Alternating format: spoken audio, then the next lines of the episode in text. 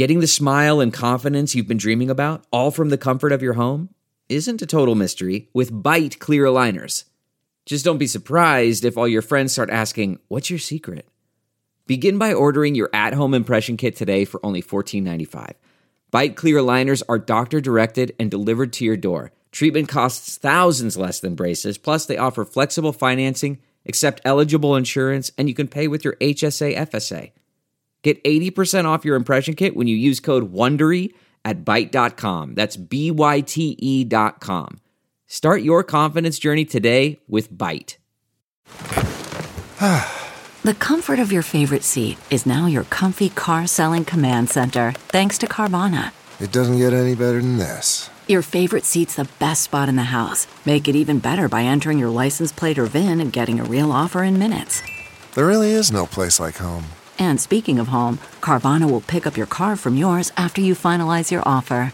Visit Carvana.com or download the app and sell your car from your comfy place. The following podcast is a Dear Media production. Hi, it's Dr. Will Cole. This podcast is the manifesto for a new breed of health seekers. This is the art of being well.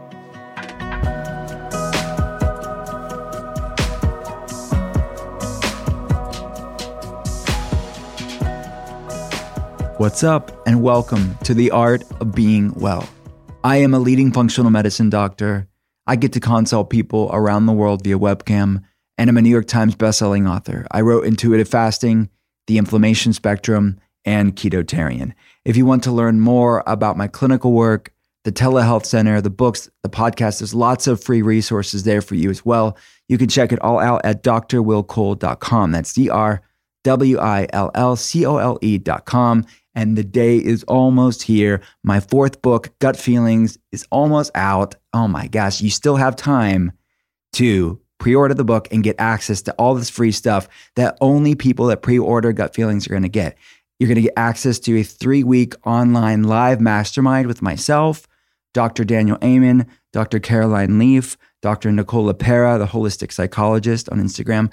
She wrote the forward of the book, but four, four of us are going to have a live online mastermind for everybody that pre orders gut feelings, as well as you get instant downloads that are sort of companion resources to the book and lots of other stuff. And there's also a quiz that's not in the book, but I put it with the book online when you pre order it to see and measure something that I talk about, a concept that I talk about in the book called shameflammation. How do these mental emotional things like shame and chronic stress and trauma, how do those things impact our physical health? And that's what gut feelings is all about the gut and the feelings and the interplay between the two, and how the gut impacts the feelings and the feelings can impact the gut. So, anyways, you can check out and take the quiz. People love quizzes, right? And it's adapted from questions that I ask patients during the initial telehealth consultation. So you can kind of geek out on that. And and you know, you have to know what you're dealing with to do something about it. So we're talking about heavy things sometimes in the book, but this is a positive message of healing and recovery and just living a vibrant life. So you can head on over to drwillcole.com, head on over to the gut feelings page to learn all about the book and pre-order and the Shameflammation quiz. We're also giving away free signed books whenever you leave a Apple Podcast review. So rate and review The Art of Being Well on Apple Podcast. Tell us what you love about the show. And every single month, no matter when you listen to this episode, my team and I will be randomly picking winners. So you can leave your Instagram handle in the Apple Podcast review itself, or you can message me on Instagram at Dr. Will Cole and with that screenshot of the Apple Podcast review. And every month, my team and I will be going through the messages on Instagram as well as the Apple Podcast reviews themselves and picking winners every single month. Good luck. Let's get to today's guest. Her name is Catt Sadler. Catt Sadler is an Emmy winning entertainment journalist, entrepreneur, tastemaker, and mom. She's also the host of the podcast it sure is a beautiful day. We are surely going to have a beautiful day talking to Catt today. The show is equal parts inspiration and celebration, while always utterly raw and authentic. Her podcast is the perfect escape for audiences who want to be comforted and return to joy. Let's get right to it. This is Catt Sadler's Art of Being Well. Catt Sadler, thanks for coming on the podcast. Will, you know, I'm such a fan of yours, diehard fan over here in LA. And so thank you. I'm so honored.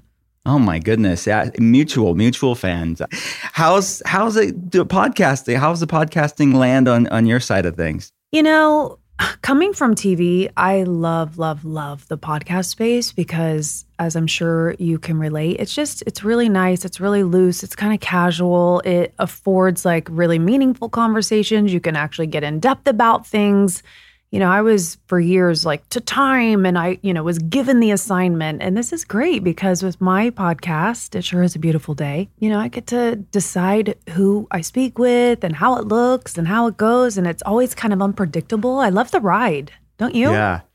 I love it too. Yeah, I definitely, as you know, my day job is consulting patients. I'm in like clinic land, but it's nice to have this interspersed throughout the week and being able to talk about things that I'm passionate about or learn from people that I otherwise wouldn't have a chance to talk to. So it is really fun, and I love the the sort of like the unscripted nature of it, and the fact that you just really can have real in depth conversations, like you said. It's not just talking points and and you know sound bites. Let's go there. Let's go back to how you got into the entertainment space, the news space, the TV space, because you're from Indiana originally, right? I am. I so am. Take me through that. Like that's a big two Jump. different worlds, the Midwest to Los Angeles. What's what was that like? It could not be more night and day. You know, I think I always inherently knew I loved to speak. My mom would tell you that. I was always a big talker, but I also, I guess, more importantly, was a decent listener and I love telling people stories, even just as a like a young girl and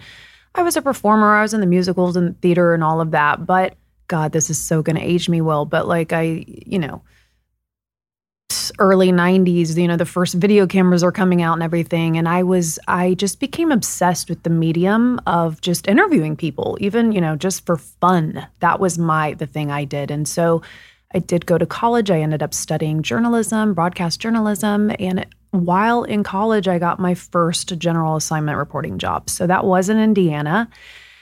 But i also just had this itch that I wanted to kind of get out and break free. I had never even been to California. I think I just barely been to New York at that point and even traveled, but then you get a taste of it. And I think I just right at that point knew I wanted to engineer a career in broadcasting. And so I got pretty lucky. I got my first TV job in San Francisco, which is a really large market. And at the time, you know, all there was was TV. You know, people have their own TV channels in their house now and in their basements. And I love that people can create from wherever they are in the world, which is so cool.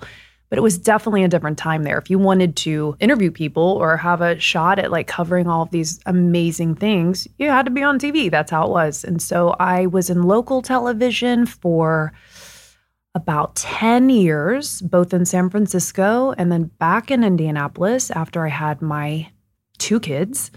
And then I just started the the real dream, which was I want to go to Hollywood. And it sounds so cliche, but I was that girl and I was watching all the red carpet shows and I was just like, hold on, wait a minute. I think I can do that. And so um, a couple castings later and a couple interviews and months later, and I my family and I moved to Los Angeles. And I've been here ever since. That's 16 years ago. Wow. So yeah, wild, wild ride. It is wild. Do you consider like in your heart of hearts, even though you've been in LA 16 years and you've traveled around, you mentioned San Francisco and different markets, but do you feel like a Los Angelino or do you feel like you're an Indiana girl living in Los Angeles still? Mm, gosh, that's such a good question like anybody from like the heartland will tell you it's like always in your blood. It's certainly in my roots. But i mean i'm here for a reason. I'm not mm-hmm. leaving. I love it here. I i mean listen la is changing a lot even just since through covid. It's it's not our i guess shining moment if you will. There's a lot kind of wrong with la but just california in general. I love the weather I love the people. I like the diversity. And so I think I'm officially a California girl now. Can I say that? Or a California old lady? Uh, maybe one of the two. no, you're a California girl. I love it. Yeah. My wife's from Los Angeles originally, and she's living in Pennsylvania. And I still, I don't know, I'd have to ask her this question if she still feels like a Los Angelino living in Pennsylvania right. or not. But it's the opposite for her. But, you know, I, I feel like I'm I'm from Pittsburgh.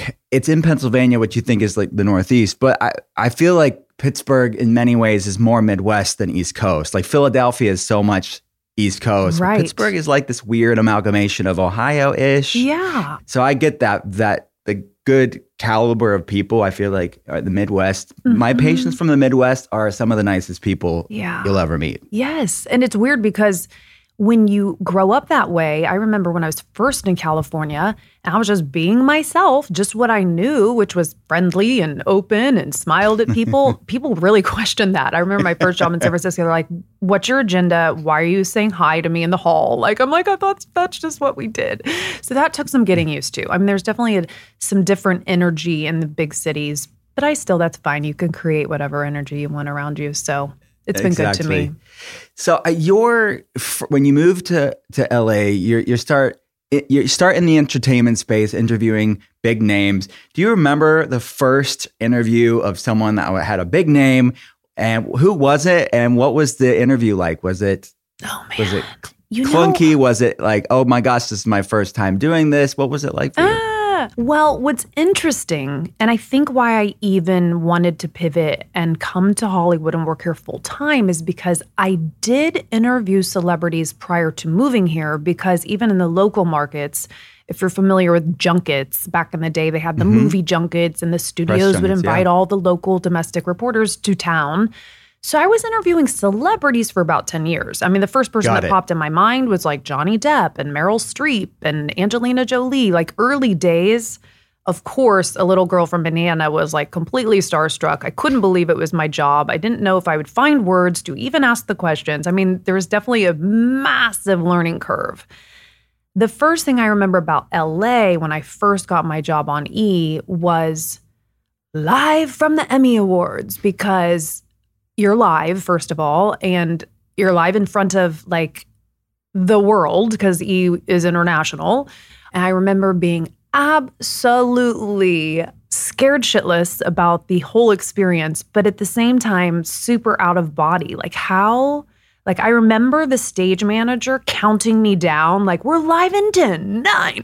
And I'm like in my gown and I'm like on the red carpet. And yes, all these celebrities are all over the place. And I'm like, how did I get here? And like, don't forget to breathe. And then you have to talk. And that's what I remember most about when I first got to E and started working at that level. It was really, really special. And yeah, pretty, pretty pinch me moment for sure. For sure. You mentioned, okay, I, I don't know if I can breathe. What am I doing here? I'm always thinking of the person that's doing live TV or on stage. And like, if they feel like they're gonna pass out, what do you do? Do you did you ever have that moment like I'm having this out of body experience? I'm feeling lightheaded. Has that ever happened to you? Oh you? my gosh, yes. A million times. A million times. I wish I was doing my hot yoga back then, actually, because now I'm like doing hot yoga all the time. I mean, my breathing is so you. on point. Thank God I know about breathing now. I would have come in handy back then because, yes, I mean, I don't, I can't speak for everybody, but I think there was a long time, you know, when you're on TV every day and yes, you're put in these high pressure situations, you know, I I covered the Olympics in London and I've traveled the world. I've been at film festivals in Cannes and you're like you're suddenly like injected into these really high pressure situations. You don't have a script most of the time. Like it's really just like that's what you're paid to do. You're paid to be able to roll with it, to speak to anybody at any given moment. And by the way, you may not know even a thing about them or any background. You're just thrust into these situations.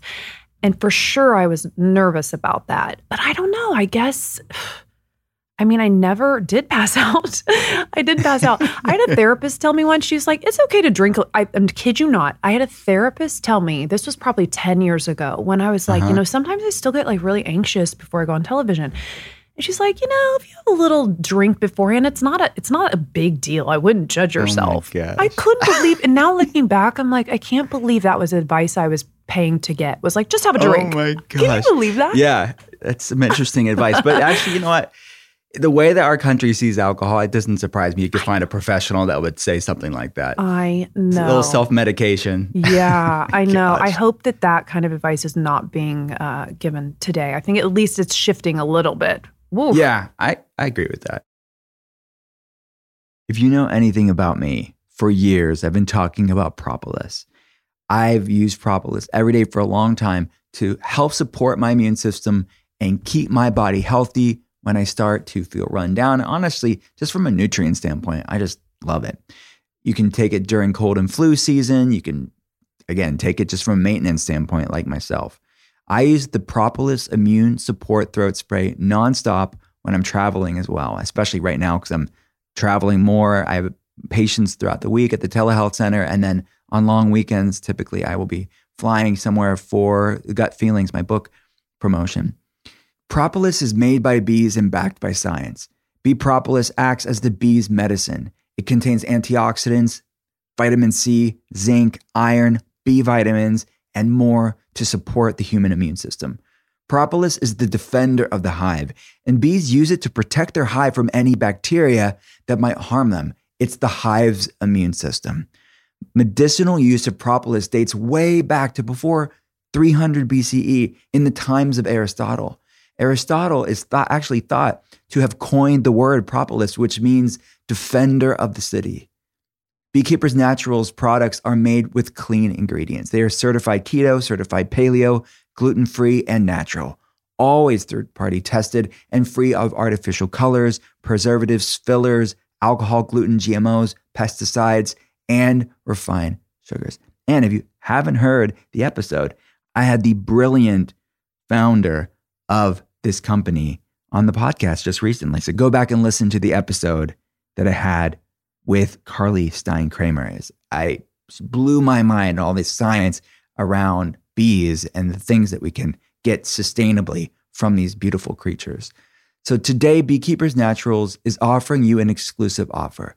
Go to beekeepersnaturals.com slash willcole or enter code willcole to get 20% off your first order. That's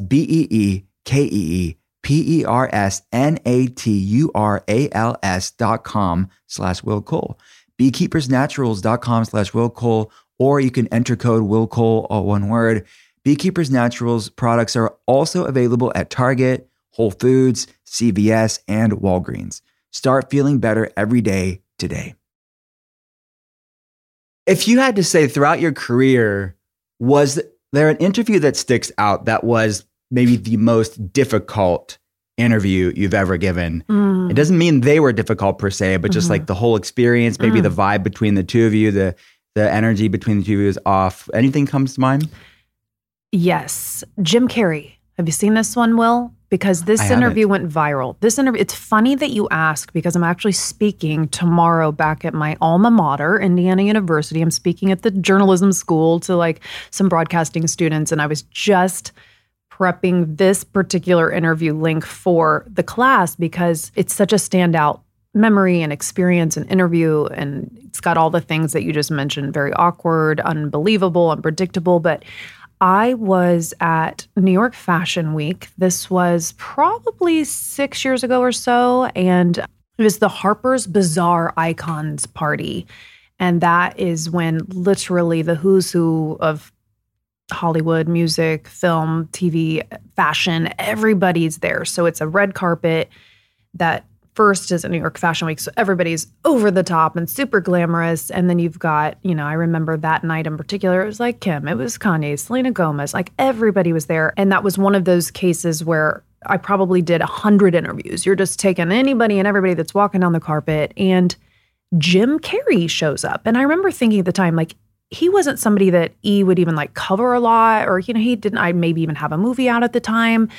And no one thinks Jim Carrey fashion, right? So I thought, oh, I'll just do this interview and it may or may not even see the light of day. It wasn't live, they were all taped. And I noticed him walking on the carpet, kind of bobbing in and out, weaving in and out of the different media outlets. And I was like, oh, he's on one. He's doing Jim. Like he's being goofy and funny, and this will be interesting. And because, by the way, huge fan of Jim Carrey and his work and his career. But he walked up and like immediately starts like doing this 360 like walk around me, like kind of taunting me, kind of wanting to like dance during the interview. And I was like, oh, hold on tight. This is going to be fun. And, you know, I'm kind of following him around with my mic. And before I know it, I can't remember the first thing he says, but it's something like, I don't want to be here. This is the most meaningless thing in the whole. Why would I ever want to be here? This this doesn't matter. You don't even matter. You're not even real, and neither am I. And I was like, whoa. Oh my god. And he just went went there. I mean, he went totally off the tracks. And for me, I was like,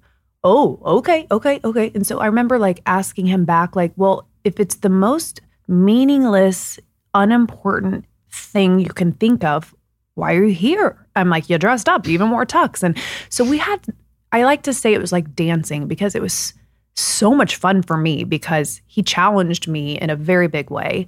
He was talking about all this existentialism and like super deep spiritual stuff at a place that, you know, doesn't call for that kind of conversation necessarily. Looking back, I think mm-hmm. I know why he did that.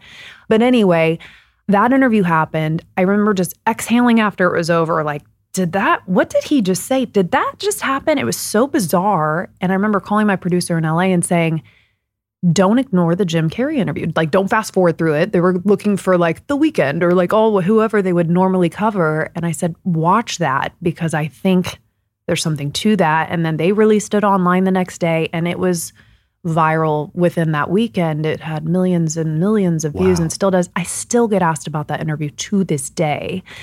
Oh my gosh. It was so wild. And then just a funny footnote on that story is that he got like some a lot of like judgment for it, I think, where people were like, has he lost it? What what happened to Jim Carrey? He's off his rocker. And then I got, you know, I got some judgment too, which was like, you were like too playful with him and you were poking fun, which I wasn't poking fun, but I was bringing the audience kind of into the interview, like with raised eyebrows, like, is this really happening? You know, it's kind of like that feeling. but you know, I don't, I don't know that they were from him. But about a week later, I got flowers from Jim Carrey, and he basically was like quoting this Purple Rain poem or something, you know, wild. But he just said it wasn't like I'm sorry, but it was like thanks for the ride, kind of like that sentiment. It was pretty crazy. Will it was wild. is Uh, crazy. Definitely one to remember. The, for sure. And you mentioned like the existential, he was talking about really deep things, and you said you didn't understand it then, but you kind of get it now. What do you think he was, why he was going there? You know, at the time, I was thinking, you know, I have time for those kind of conversations, but, you know, it wasn't the time or the place. Like, if he wonders why people weren't responding to what he was saying, it's like, you know, we're at a magazine party and Anna Wintour's or Anna Wintour's down the carpet. And it just like, that's why it came off so jarring. But looking back, if I'm someone who's trying to get the world to listen and I'm this like evangelical for, hey, think about your purpose in life, think about the reason we're all here, think about, you know, all these mm-hmm. deep things, maybe that's precisely where you have that kind of conversation because nobody else is talking about it. So I get it. I don't know if that was intentional on his part. Trust me, I have tried a number of times to get the follow-up interview to that because he obviously knows that that interview went very very viral.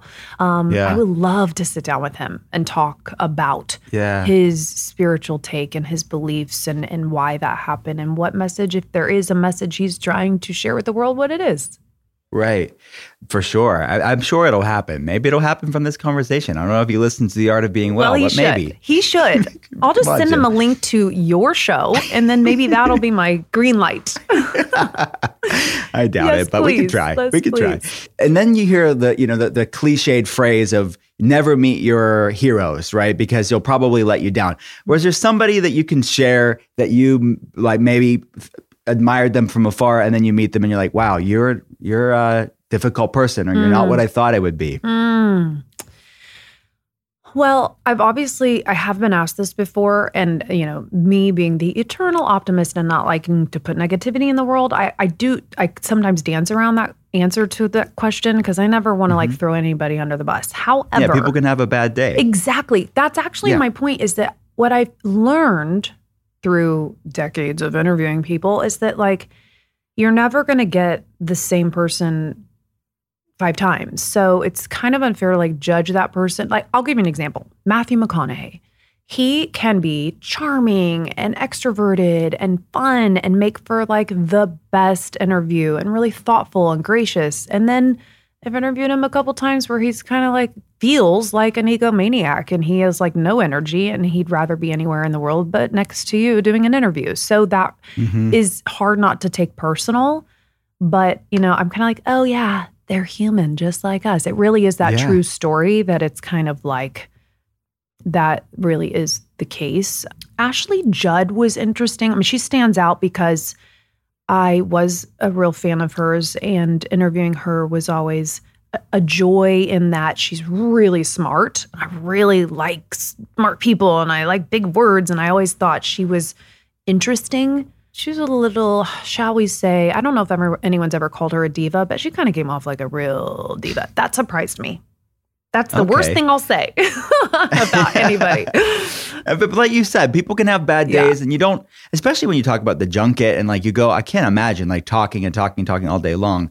Well, I guess I do that with consultations, but it's Yeah. like, people can get, I think when you're not in that space of, you know, you know, it probably could be easy to, to, to get, take things for granted. Let's just say that. Right. That's probably it. And, you know, when people are watching, you know, the average person now on social media or we're online or, you know, it's so easy to like judge and leave these, you know, very critical responses and comments and like judge people. But I mean, I, I'm rather sympathetic to anybody in the public eye because you just it's it's it's never just exactly what it seems. Like it's not you know what I mm-hmm. mean? It's not it's all kind of it's all manufactured anyway, so it's it's it's hard to take everything just completely for what it is. Our next partner is Athletic Greens, and all the patients, all my patients that listen to the podcast will tell you, yes, Dr. Will Cole freaking loves his Athletic Greens, and I recommend it to my patients as well. I take AG1 by Athletic Greens literally every single day. I love it because it's one simple thing that I can do in my busy day consulting patients to nourish my health. With just one scoop, I get the nutrients and gut health support that helps my body thrive and covers my nutritional bases.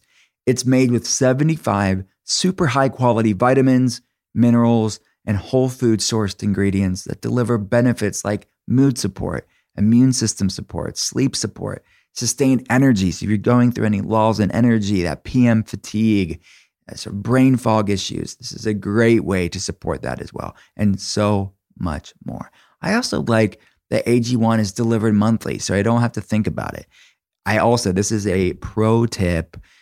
When I travel, I will get the travel, the AG1 travel packs. They go in my carry on. I have no excuses. And I'm in a small hotel room. I'll get what I'll typically will do is either there'll be a glass in the hotel room or I'll get a big Starbucks cup downstairs and I will stir up my AG1 with my travel packs.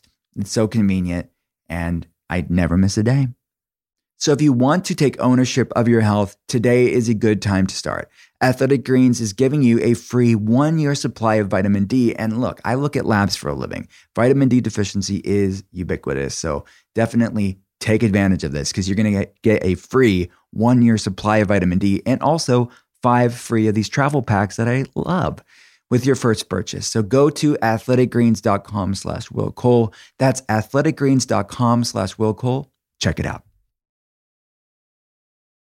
Has your interviewing skills, has it changed over the years? And I'm curious, like if it has, like what do you do differently now that you didn't do at the beginning of your career? Mm. I think the real difference is some of it's just the content. You know, I probably over prepared earlier in my career as well because with a lack of experience, you know, maybe you overcompensate a little bit. I was so, so prepared and I would do so much research before I ever interviewed anyone. And I would try to find like a couple little nuggets out there that nobody else would be asking about to make for an interesting conversation. And today, I mean, the, the biggest change is that my career in the past was so focused on celebrity just because of circumstantially, I worked at an entertainment network. So that was my job mm-hmm. five days a week for a very, very long time.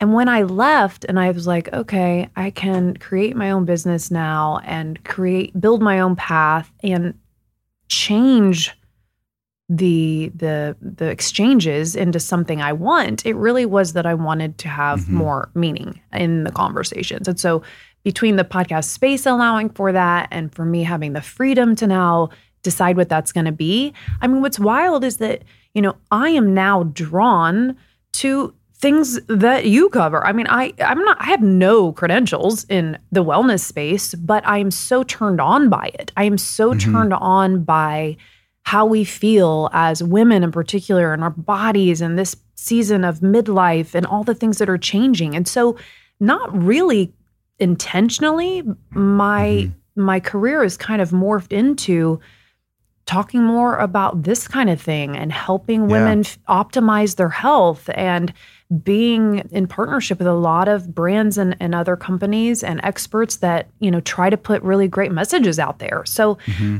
i didn't like that wasn't my blueprint when i left e. Like i didn't know that it sure is a beautiful day was going to kind of turn into that but it really has and so that's very very different in that i came from you know entertainment news and covering pop culture and now like i don't wake up and eat sleep and breathe that at all like in mm-hmm. fact i'm kind of in some ways over it Yeah. Well, I think it's beautiful. It's like your own evolution, and you've been there, done that. And now you want to have the conversations you're actually passionate about in this season of your life. And yeah, I think that's really cool. And, and I don't know what you can say or can't say, but I know in researching about for our conversation today is when you left E, it was kind of made news in and of itself. I mean, you were in news and then you made news. right I don't know. Can you talk about that at all? Yeah. Well, it wasn't my intention to become the news. I'll tell you that. I mean, when I was made aware of this pay disparity situation, at the time, it was just very personal. You know, I was upset about it. I was surprised by it. And then I had some real soul searching to do. Like, do I want to renew a contract at a place that's like, you know, the, the where the inequality was so evident? Do I want to work at a place like this? Could I even you know, swallow it, do it anyway, and then do a great job. I mean, there's no integrity in that. So I had so many questions and so much to work through. And then once I had made my decision, you know, it was wild because I couldn't go on TV my last day there and say to the world, I'm leaving because they won't pay me as much as they do him. You know, it was a very, very sensitive, delicate, litigious situation at the time. But then I was able to, of course, share my story on my blog. I put my blog post up there the next day, and it then, like, within hours, it had gotten picked up in the media. And I really thought, okay, we were just like we'd been in the Me Too movement. Time's Up hadn't even really been born. The Time's Up movement kind of came to be officially about two weeks after I left my job. So the timing just was really interesting. I thought, okay, it'll be in a news cycle maybe for a day or two, maybe three. And it wasn't. I mean, it just kept going and going and and it caught on like wildfire. And then before I knew it, a lot of these big celebrities that I had interviewed in the past were speaking out on my behalf. And it was it was a really wild and emotional time. So no, I didn't expect to be part of the news, but what I did realize through that experience was now I've got an obligation because this isn't just my mm-hmm. little one story about pay inequality. This is a, a pervasive issue, it's a systematic issue. And now I have to use my voice and my reach and my platform to speak out about it. And so I mm-hmm. did not predict that at all. I thought, you know, I'm going to leave, I'm going to get my blog going, I'm going to try to get a new TV job. But then I became kind of this impromptu poster child for the equal pay movement, which again, I, I didn't plan for. So I had a mm-hmm. lot of learning to do, and then I had a lot of speaking out to do, and then I, you know, it was it was a, a wild year or two, but I'm still obviously very passionate about that and all all things championing women. So these are the things that, you know I always tell people like you can design your career path or set your goals or think you're going to be one thing, but you just I that's what I love about life. Is like this is the the stuff you can't plan for that is mm-hmm. really the sweet sauce in it all because who would have mm-hmm. thought? Right, right.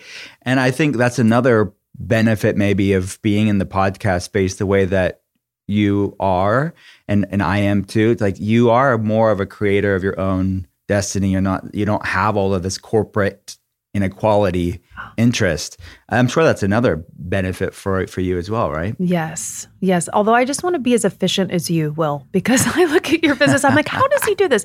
He's doing the podcast. He's writing four books. He's seeing patients all day. He's a dad. He's. I, how are you doing? I. Th- that's that. The next time you're on my show, I'm gonna get all of your life hacks because I don't know how you put it all into a 24 hour day. I'll share I'll share my secrets with you. We'll talk next time. I think the world wants to know. I do oh because Oh I'm like barely holding on over here. I don't know how you do Oh, it. Lord.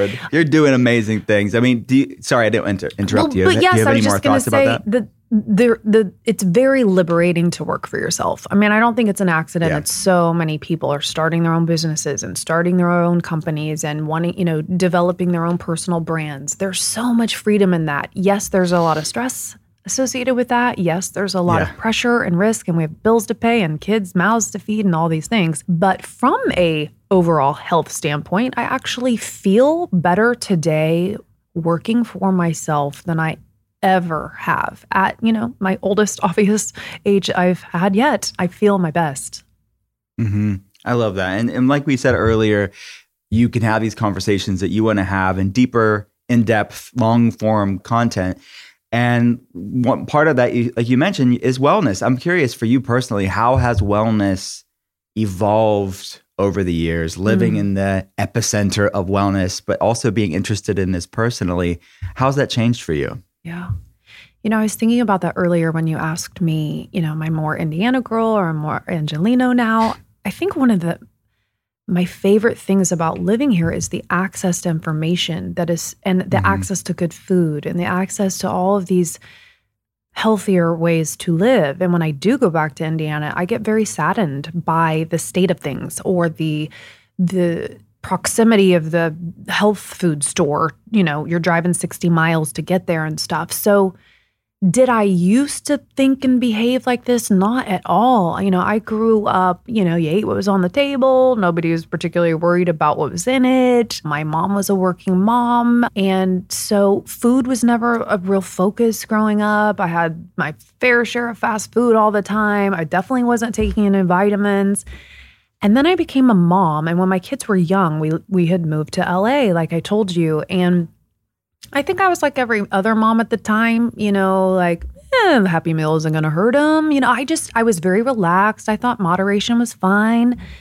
And then I saw Food Inc. And I think that was the beginning of this light bulb that went off for me in my exploration of the connection between food and our health. And it sounds silly, but it really just was a documentary. And I thought once I started learning where our food comes from, you know, the industrialization of food, what's like all the things going into even what you think is a real pretty red tomato. Not all pretty red tomatoes are created equal. And I just had mm-hmm. no clue about that. And then I had children and I thought, I'm not putting this stuff in their bodies. I mean, that's really kind of where it started. Mm-hmm. And so over the last 10 plus years, I've just paid far, far more attention to diet. You know, I do believe I'm one of those people, food is thy medicine in many, many ways. And just in the last probably five years, you know, I, I, I imagine a lot of your audience can relate when it's kind of like you're younger and you just take a lot of things for granted and you feel pretty good and you've got your energy, even if you're not being that kind to your body. And all that started changing about five years ago. I was just like bloated all the time. And then my boobs were sore. And then like I just didn't have the energy I once had. And then I was like, oh, is this this thing they're calling perimenopause? What's that? And pay attention to my hormones. And the, so I just started having a real hyper awareness about my own body. And mm-hmm. I was frustrated, but then I also was hell bent on learning more. Like, mm-hmm. what does it all mean? Are there ways that we can be more comfortable every day? Of course, there are. What are those things? And so, as it pertains to my own personal choices, like, I really had to make a shift. I was drinking too much. I was like a social drinker, never had a problem, but I was certainly drinking five days a week. Even, you know, I'd be gardening, I'll have a beer. If I'm cooking for my kids some pasta for dinner, I'll have a glass of wine. I was just that person who didn't think about it. And then mm-hmm. when I started to do the research, it's like, yeah, it's all connected. It is a poison. There is a reason, you know, it might feel good for that hour, but you're going to feel worse the next day. And so mm-hmm. I've reframed my relationship with alcohol. I pay close attention to what I eat. I am newly a fan of intermittent fasting, which I know you are the king expert of. Like I I used to think that was like like everybody, like the way it's stigmatized, like, oh, that's you're being calorie conscious or you're being like focused on your diet too much. I'm like, no, no, no, wait a minute. Like, so it's boosting my immunity. I feel better overall. I'm less hungry throughout the day. Like ev- all my levels like totally like leveled out. So, yeah, I've made some shifts. My biggest thing today is knowing what supplements are worth taking for me. And I think that's probably a lot of people. Like there's Yeah. so much in the market now and I think a lot of us are overwhelmed by it because you know what? Well, I take so much like it's actually quite comical. You know, I've got my powders, I've got my potions, I've got my pills, I've got my CBD liquids.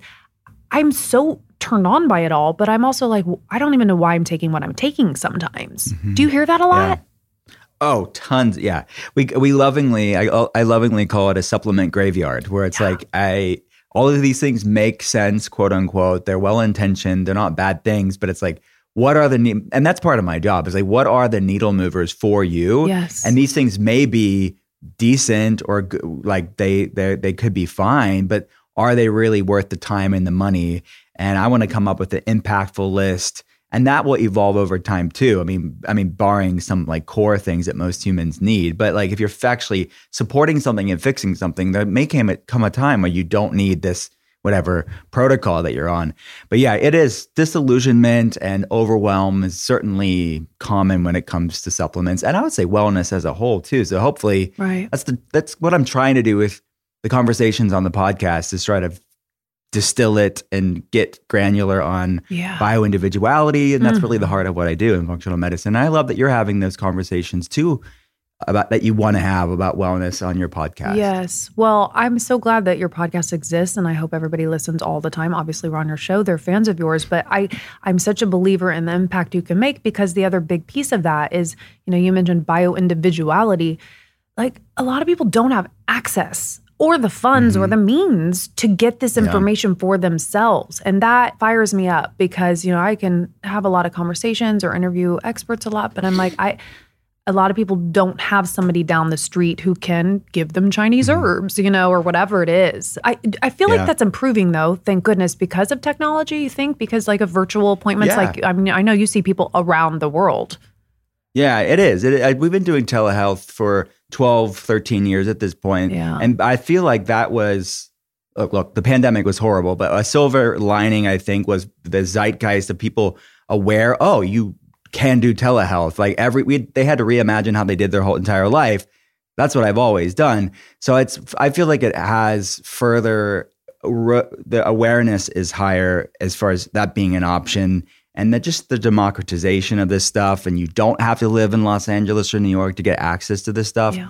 and the decentralization I think of how of this uh, information but look I think that that's also for people that maybe aren't at the point where they want a functional medicine doctor there's podcasts like these conversations and books that are and articles like lower cost and free things that I really want to disseminate to people Mm-hmm. um, because you mentioned Indiana and like having to drive 60 miles. That's what I see. I mean, most Oh. of my patients actually don't live in LA or New York. They are the people that live in the heartland or in the South Yeah.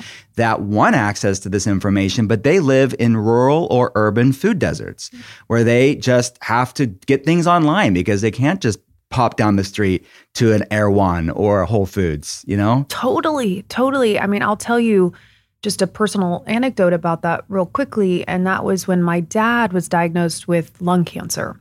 And he had stage four lung cancer, and we knew he only had like a year to live. He was in Indiana, and I would fly in to visit him. And I tell you, you know, listen, it was probably too late anyway, but like when you see someone you love who is so sick and you see what's happening to them, and then you want to just put anything you can into their body that is good for them, that is going to serve their cells or whatever it is, like I was, you know, maybe one day I'll actually go and do something about this, but I was just like so disillusioned. I really was driving, you know, 45 minutes to even get to any kind of food that I felt good putting in front of my poor father at the time. So it it is a very very frustrating reality. I don't know. I mean, that's a whole other show and a lot of other conversations, but but thank goodness I mm-hmm. guess for delivery too. Yeah, right. and th- Right. We've had I had the f- founder CEO of Thrive Market, who you can get more affordable, healthy things delivered to your house. I mean, Amazon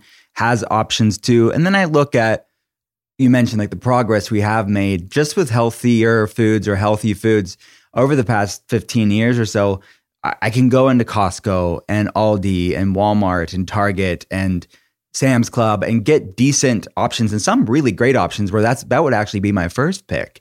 So I feel like things are are improving, but then you have to talk about education and empowerment because people don't even know where to look for these things. They don't even know what is right because there is so much disillusionment. So we have now we have to really educate people on choices and vote with their dollars. And even one step further, you know, I, I wonder if you see this too.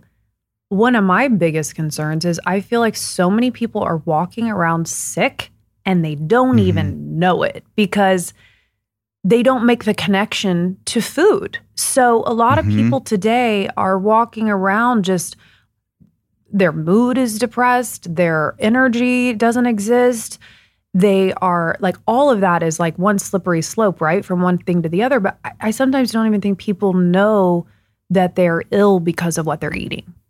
Certainly. I agree with you. And I think so many people, because they are busy living their lives and they're kind of on autopilot in many Yeah. ways, but they just push through because they have to, Mhm. but they don't realize there's a better way. They don't have to settle for it. Yeah, it's certainly, certainly true. But uh, again, I, I have hope that conversations like this can be shared. Yep. And it's like, oh, yeah, I know my sister or my parent or my friend, they're feeling like this and they didn't, you know, maybe we can help them out just by having conversations like this. Yeah. Something that I know that you've been honest with and, and vulnerable with on your podcast as well as your spiritual journey. I'm really curious about that. We love talking about spiritual stuff on the podcast. Mm. What what has that spiritual journey looked like for you personally? Well, I think it really started. I mean, my serious spiritual journey of the last couple years, it definitely started out of radical pain. You know, I went through a Mm. horrific breakup and it was the timing was very interesting. It was the beginning of the pandemic. So suddenly I found myself, you know, stuck at home, worried about the state of the world, also super lonely and heartbroken. You know, I, all of it was this like perfect storm of heaviness that mm-hmm. really kind of jump started my healing. And so, you know, I I finally found a therapist that really I connected with. I was, you know, doing therapy twice a week. I was journaling and so much journaling. I was writing to my spiritual guides every day. You know, someone told me once it's not even enough to think it or pray it. You need to be writing it down. So I was writing it down every day. And I spent a lot of time alone. So my spiritual journey really kind of came into focus and, and was really, I guess, productive, my journey, when I got really, really quiet and really still with myself and really honest with myself about past patterns and past behavior or, you know, what really brings me joy versus surface level, you know, happiness. And so I spent a, a good two years really just being incredibly introspective and making different choices. And some of that, again, was like what I'm putting in my body and less alcohol, less numbing, less, you know, all of the other ways that we so often cope to mm-hmm. feel better. So I just, I had this big lens of honesty going on in my life. And I was just so mm-hmm. fortunate that I even had the time. I mean, I always like to say that the silver lining of work slowing down and the, not being able to leave the house was that I was forced to stare down some of my stuff. And, I, you know, mm-hmm. whereas before I would have just met my friends at the bar or gone to another mm-hmm. event or, you know, gone shopping, you know, whatever, I wasn't able to do that. And so, I'm just so grateful for kind of that evolution of self, I guess. I'm I'm a eternal seeker and I I love being a student. And so I just that's I gravitate to all of that kind of stuff mm-hmm. now, you know, when I'm listening to podcasts, it's health, it's wellness, it's, you know, I guess like psychologists, you know, like the power of mind, mm-hmm. growth mindset, all of these like affirmative self-help things, I guess. But when Yeah. I'm doing all that, I mean the the real reward is like when you're doing all that kind of work, you physically, and you would know about this, you physically feel better. So I'm not just feeling better mm-hmm. emotionally or mentally or spiritually, like I feel better physically in my body because I'm sure there are mm-hmm. some restorative like cellular things going on just from being kinder to myself. Yeah, certainly, without a doubt. When you started having that awakening and reckoning, maybe of like what was serving you, what was not, specifically with alcohol, did you? I know I've seen this with patients, some patients, they really have to have a renegotiation of friend groups. And mm. some friends don't know how to like come into this new season of their life because they centered their friendship a lot around drinking Yeah. and going out. Did you have that? What was that like? Did you feel lonely at all with mm. with the circle of people around you? Yeah. I know what you're speaking of, and it's certainly a factor, but I didn't have a real issue with it. I, interestingly enough, like I'm thinking of my two closest friends, and yes, we've been party friends, we travel together, you know, we all have significant others and kids, but kind of that was our, we were like fun friends. And interestingly enough, I feel like they too are also going through this taking inventory of self phase. So luckily, I didn't run up against a lot of that, which is nice. And then, you know, I think also just, you know, I'm in a new relationship now after being single for two solid years. And, you know, I don't think I would have picked my current partner if he was like a boozy guy. Like, no offense, but not no offense. You know, I knew what I wanted to surround myself with and what type of relationships I wanted to have. And he barely even, you know, he just wasn't raised that way, wasn't in his environment growing up. He could care less about a glass of wine or not a glass of wine. It just doesn't even cross his mind. And so I think probably consciously and a bit subconsciously, I was attracted to this partner for that reason. You know, it wasn't Yeah. going to be an issue. Wow, that's a blessing to have friends that are on the same spiritual evolution, life evolution Yeah. as you that can grow with you and they don't have to like just be, you know, they were my friend for a season, but Right. uh, not so much because I, I do see that a lot and that's really great because you guys can edify each other. You can Yes. Be like share things and, and go on this journey together. Although, just to your point, I mean, I think more than my friends, I think the harder piece is the family piece because my True, family, my siblings, and my mother, you know, I grew up in a drinking household. You know, everybody's like, fun, you know, again, back to the Midwest, like that's what we did. You know, we had our bonfires and we drank our beer, and you know, people are just, it was just kind of a culture of drinking. And so I've noticed that with them, to be honest, more than my it. friends. That oh, this is this is probably harder for them than it is me to kind of be like, why is she not doing what she used to do? hmm kind of thing, totally. yeah. I get it. And you can't choose your family. it's a little hard. It's more difficult. No, but maybe you can rub off on them. That's what I'm kind of like. I, I send my mom all the same things. I mean, she's 73 and this gorgeous, wonderfully, mostly healthy woman. I'm like, if you just, I just know you'd feel even better. You know, I'm sending her all the links and all the books and, you know. Totally. I have totally see that a lot is that even if you, especially if you live out a certain way and with time and just meet them where they're at and show them love and don't judge them and look down at them. But Right. it really, people want to feel better. And when you find, show them a path to do so, it, they don't always have ears to hear, but more often than not, that, it's a timing thing. yeah And you planted seeds and then they'll start to lean in That's right. for sure.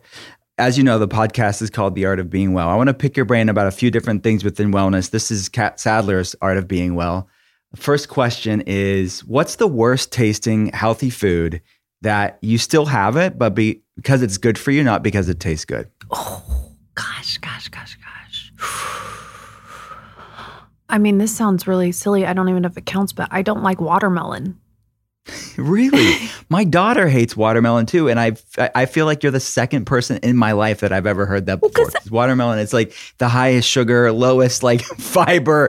Like it's made for America. That's why it's like the quintessential like Fourth of July. Is it food. even a health food? I just thought it's a fruit. Maybe it counts. I don't know. It has some electrolytes in it. I mean, it's hydrating. I'm sure it, you know it has some good benefits, but not high on the list of nutrient density. Right. So you're okay to not like it, but what is it about it? Were you scarred at a young age with watermelon? Everyone's always asked me that because they're like, who doesn't like watermelon? That's so like weird.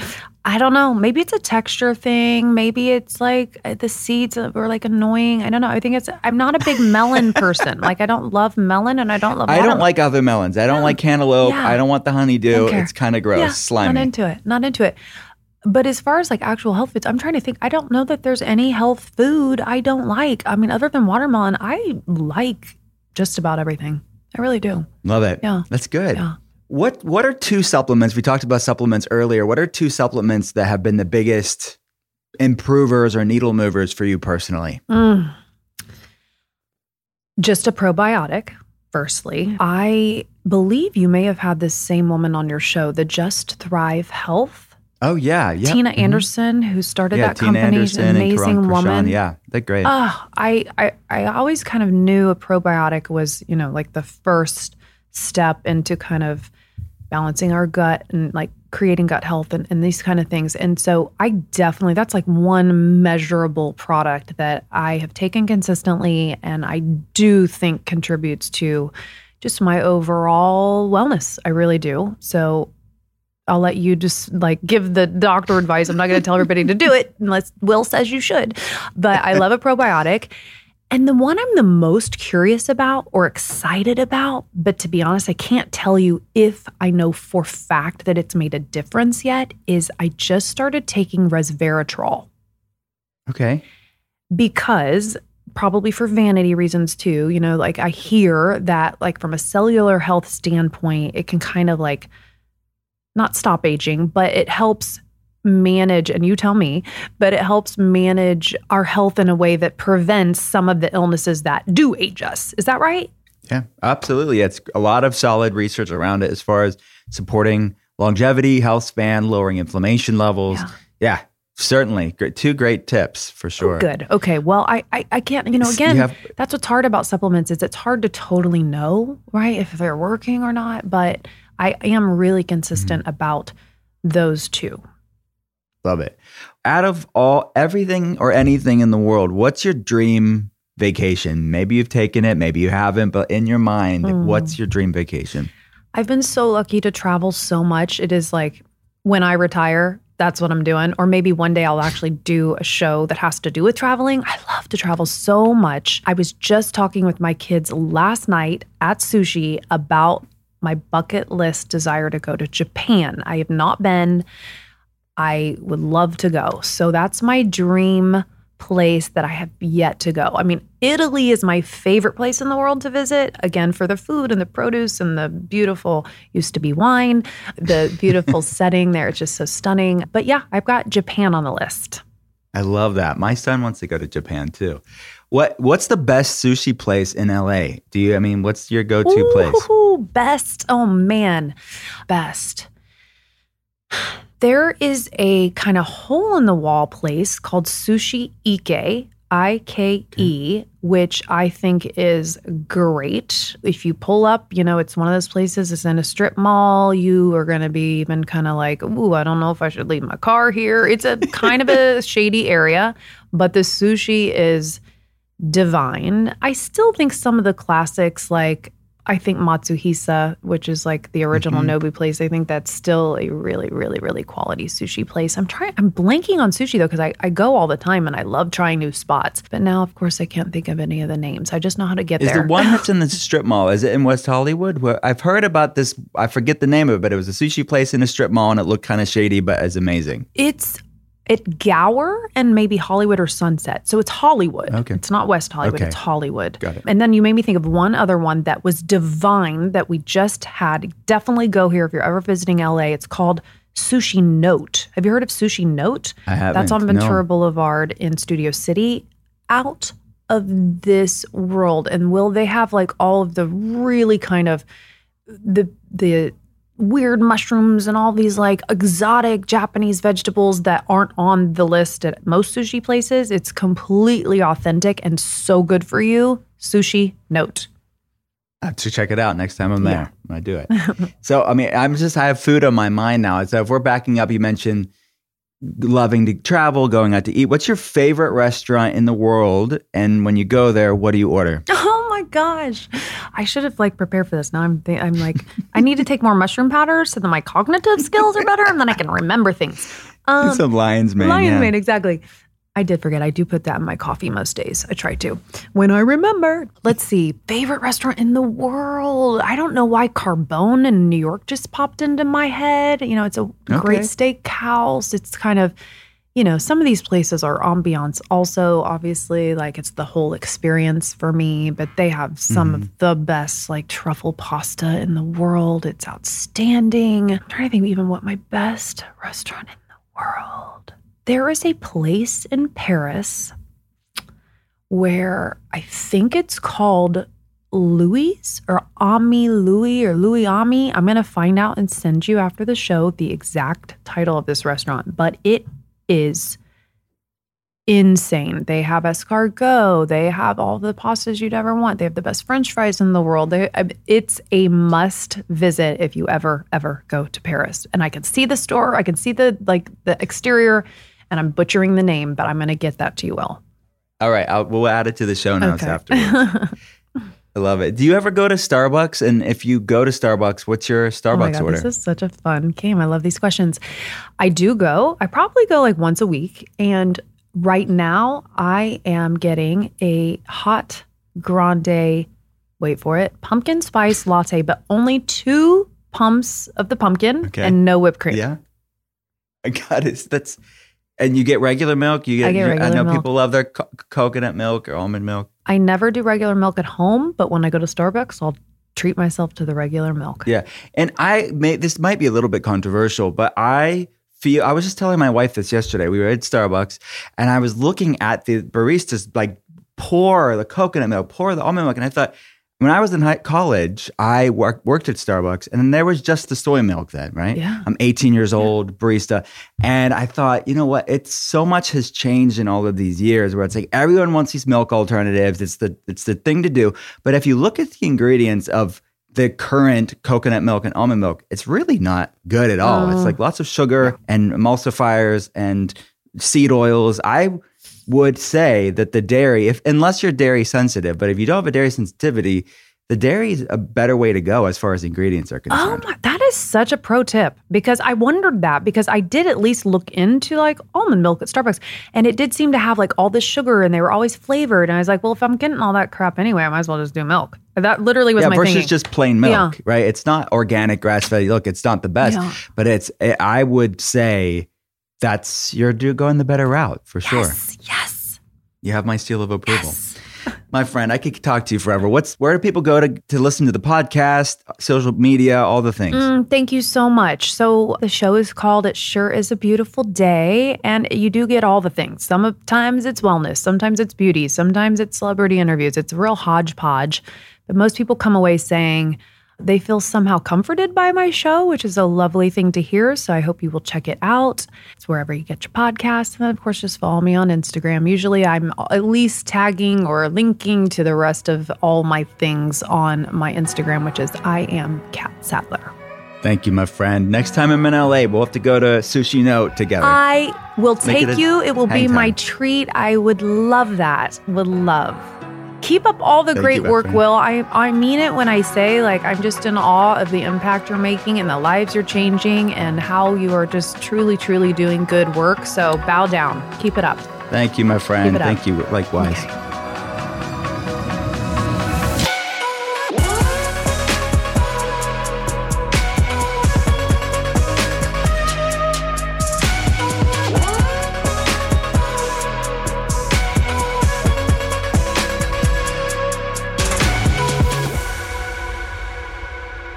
Thanks again for listening to The Art of Being Well. If you have a chance, please rate and review the podcast here. And if you like what you're hearing, hit follow and pass it along to a friend. To see more, head to drwillcole.com slash podcast. I'll be back every Monday and Thursday, and I hope you will too. Talk soon.